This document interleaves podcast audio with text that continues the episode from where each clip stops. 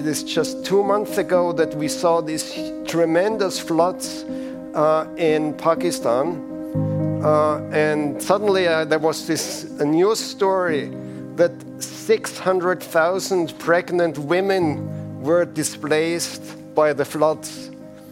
Can you imagine if you are about to give birth to a child and you have to leave your home uh, and, and flee? These are very dramatic uh, experiences that people have now in all continents and in increasing frequency. That's Professor Edgar Hertwich speaking in October in Brussels to an EU strategy summit on energy. We have droughts in Sichuan, in India, in Europe, at the same time in North America, right? And then, you know, you see the soil gets dry and then you get the heavy rains and the soil has no capacity to absorb these rains and suddenly you have a drought one month and the next month you have these tremendous floods and, and it is very dramatic. I mean, it is really this succession of extreme events that we are not prepared to face.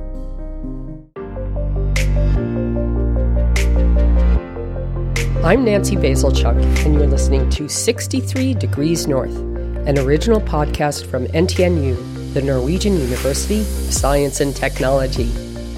Today, in this podcast extra and in the run up to COP27, the big international climate meeting scheduled for Egypt in mid November, I wanted to share what Professor Hertwich has to say about where the world is headed and what we need to do now.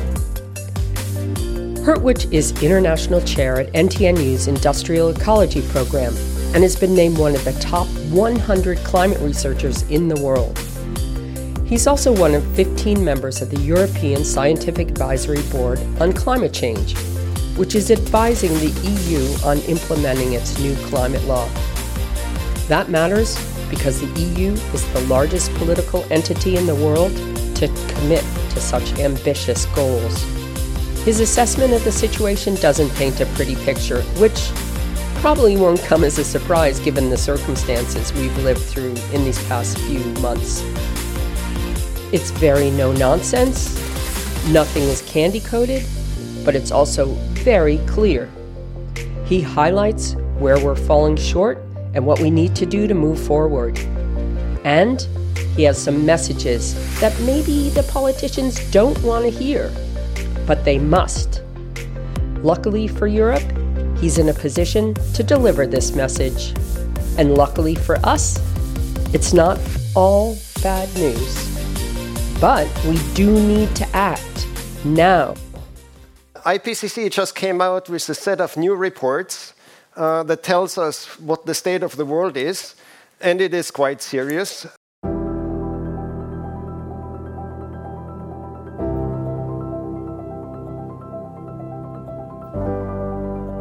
We are not on track to 1.5 degree. If we want to stabilize the temperature on the planet, we need to stop the increase in the concentration of greenhouse gases. We need to stabilize the concentration of greenhouse gases. We cannot do that while emissions are increasing on the global level. We need to bring emissions down immediately.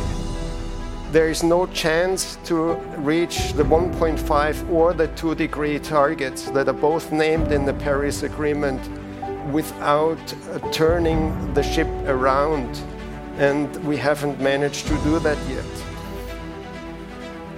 We are actually on track to a 3 to 4 degree uh, increase in the temperature. And that is quite dramatic. So, immediate and deep emission reductions are necessary in all sectors uh, to reach this 1.5 degree target. 1.5 degrees, 2 degrees, one of the challenges of climate change is that these numbers are hard for us to imagine, to really feel. It's not the same as when the weather forecast says it's going to be 20 degrees in the morning. We humans don't think in average global temperatures, but we are about to get a taste of what life might be like under these warmer temperatures. As I said, we have passed the 1.1 degrees now. We might experience the first years with 1.5 degree increase when El Nino kicks in again next year or the year afterwards, and we'll see what that is like. So, what do we do? We need to achieve these zero emissions by 2050 if we want to have any chance to achieve 1.5 degrees. And even if we do that, we then still have to remove CO2 from the atmosphere to reach that goal. Otherwise, we're heading towards 2 degrees, which will see a lot more climate impacts.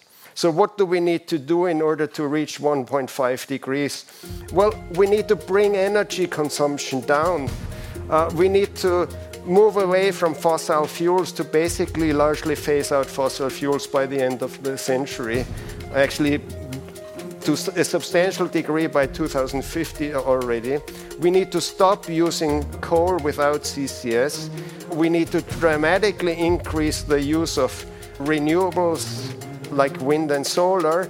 And we will have to use increased amounts of biomass according to most scenarios. And this is just the changes in the energy sector. Apart from that, we also need to make changes in the industrial sector. We need to change the ways we produce chemicals, uh, have new raw materials. We need to remove CO2 from cement production. We need to use hydrogen to produce steel. So there is a lot of dramatic uh, changes that are necessary. One of the biggest wake up calls for oil producing nations like Norway is that there is no way to recoup the value of investments that have been made in the oil sector if we're going to meet either the 1.5 or 2 degree target. In addition to all those oil platforms, pipelines, and the other infrastructure, a lot of the oil that is in the ground, or in the case of Norway, under the Norwegian continental shelf, will have to stay there. These are called stranded assets because they will no longer have the value they once had. I'm sure that, that you're all aware of this, but we have this invested also in Norway into this massive infrastructure to produce and use fossil fuels. We will not be able to amortize this infrastructure. This will become stranded assets if we manage a 1.5 degree pathway if we decide to use this infrastructure until it is amortized, uh, we will not be able to reach the 1.5 degree target. Then there's the inevitable question what if we don't act fast enough? Of course, we can decide to leave this to our kids and ask them to remove CO2 from the atmosphere.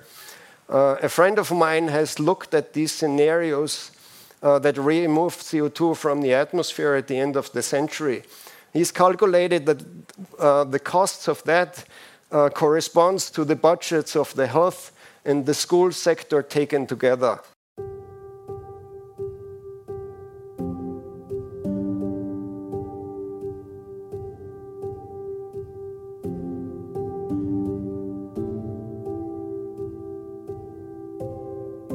Uh, it's very unrealistic that we, we can expect our kids to shoulder that burden. As I mentioned in the introduction, Professor Hertwich is one of 15 members appointed to the European Scientific Advisory Board on climate change. He says the EU is positioned to take a real leadership role here.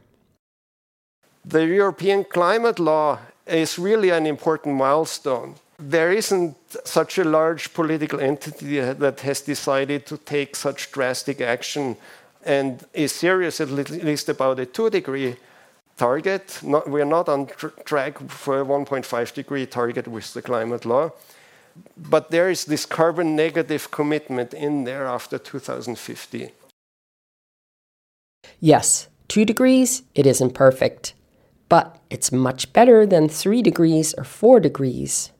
And think of this if the EU can do it, other countries can too. There's one catch, though. With all its efforts, the EU is on target for following a two degree trajectory, but taking up a larger share of emissions than would be fair from an equality perspective. We'll hear more about this issue of fairness and equality later. But here, he tells the policymakers in the room, that politicians anyway, haven't completely grasped how quickly we need to get moving. One of the things that the uh, advisory board works with is the carbon budget, because we uh, have been asked to look at the targets for 2040. The idea of the carbon budget is that you can only put a certain amount of CO2 in, into the atmosphere before you reach that concentration at, at which you need to stabilize to reach the 1.5 or 2 degree target.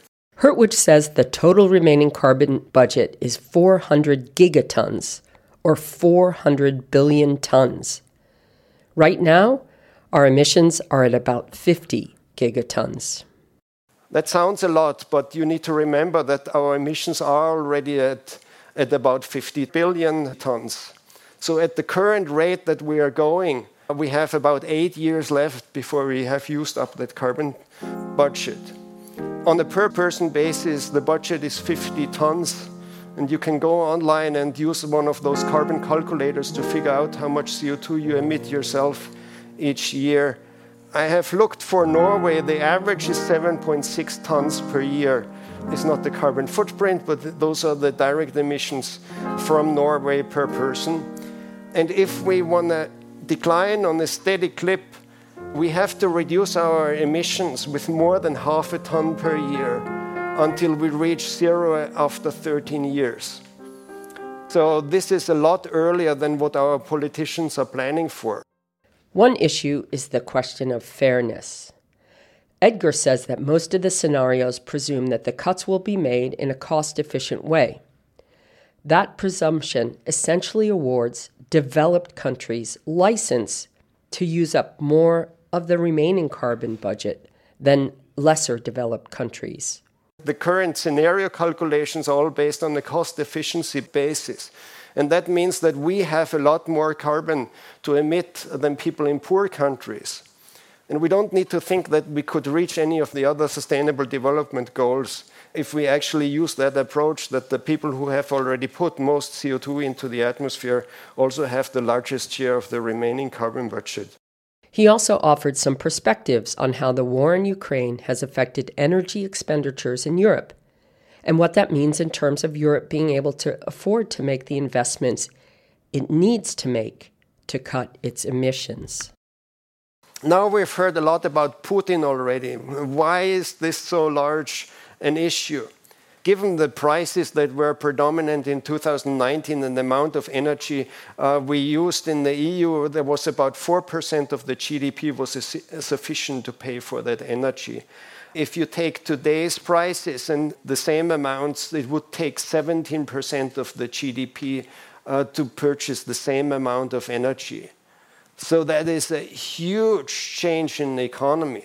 Of course, you know, some of this energy is domestically produced, the calculations by the Commission show that about uh, 3% of the GDP would need to be invested over time to reach the provisions of the climate law. This is up from 1.5% of GDP that are normally invested in energy infrastructure. So, this is a substantial jump, but it's still a small number compared to what we're spending today.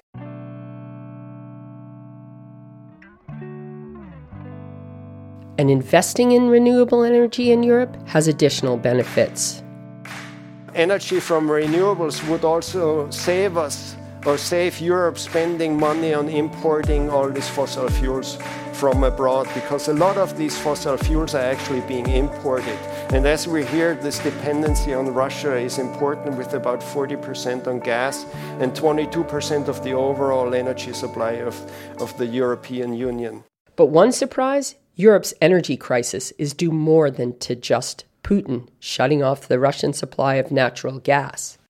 The main issue with electricity production is that there is a lot of nuclear power plants that are down right now. At the peak, it was almost 60% of the French generation capacity, and, and two reactors in Belgium, in addition to the reactors in Germany and Sweden that are being shut down.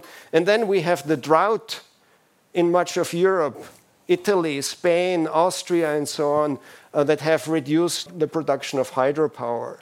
So it is not purely a Russia story. It is the story is that there is climate change happening. There are some things happening with the nuclear power plants that actually necessitate to produce electricity from other sources. And normally we would use gas for that, but because of Putin, we don't have the gas av available at cheap enough costs, and therefore we're, we are switching back on these old coal-fired power plants. The gas demand has been at the lower end of, of what we have historically had.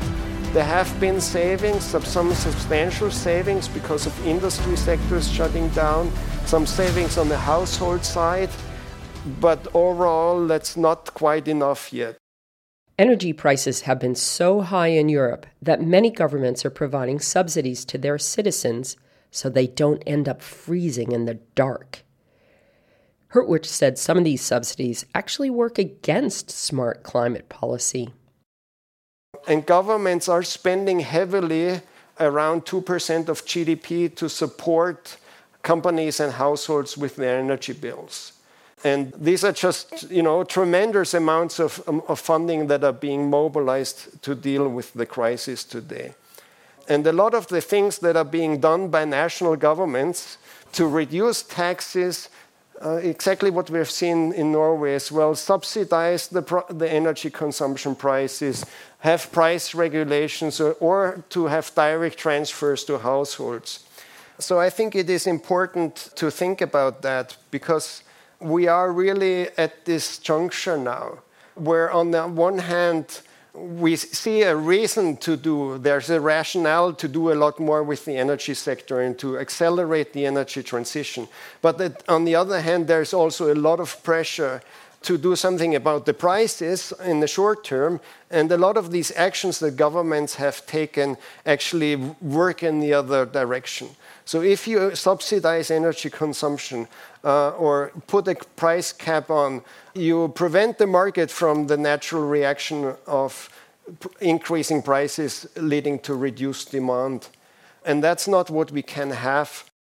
Still, maybe the energy crisis in Europe is the kind of warning European society needs if floods, droughts, and hurricanes haven't been enough.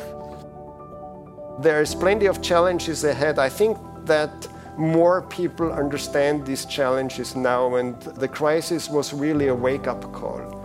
And there is a lot more people now who are thinking about the solutions, who are seeing solutions. And I think that's really what I see as the great awakening now that there are more people working in the same direction.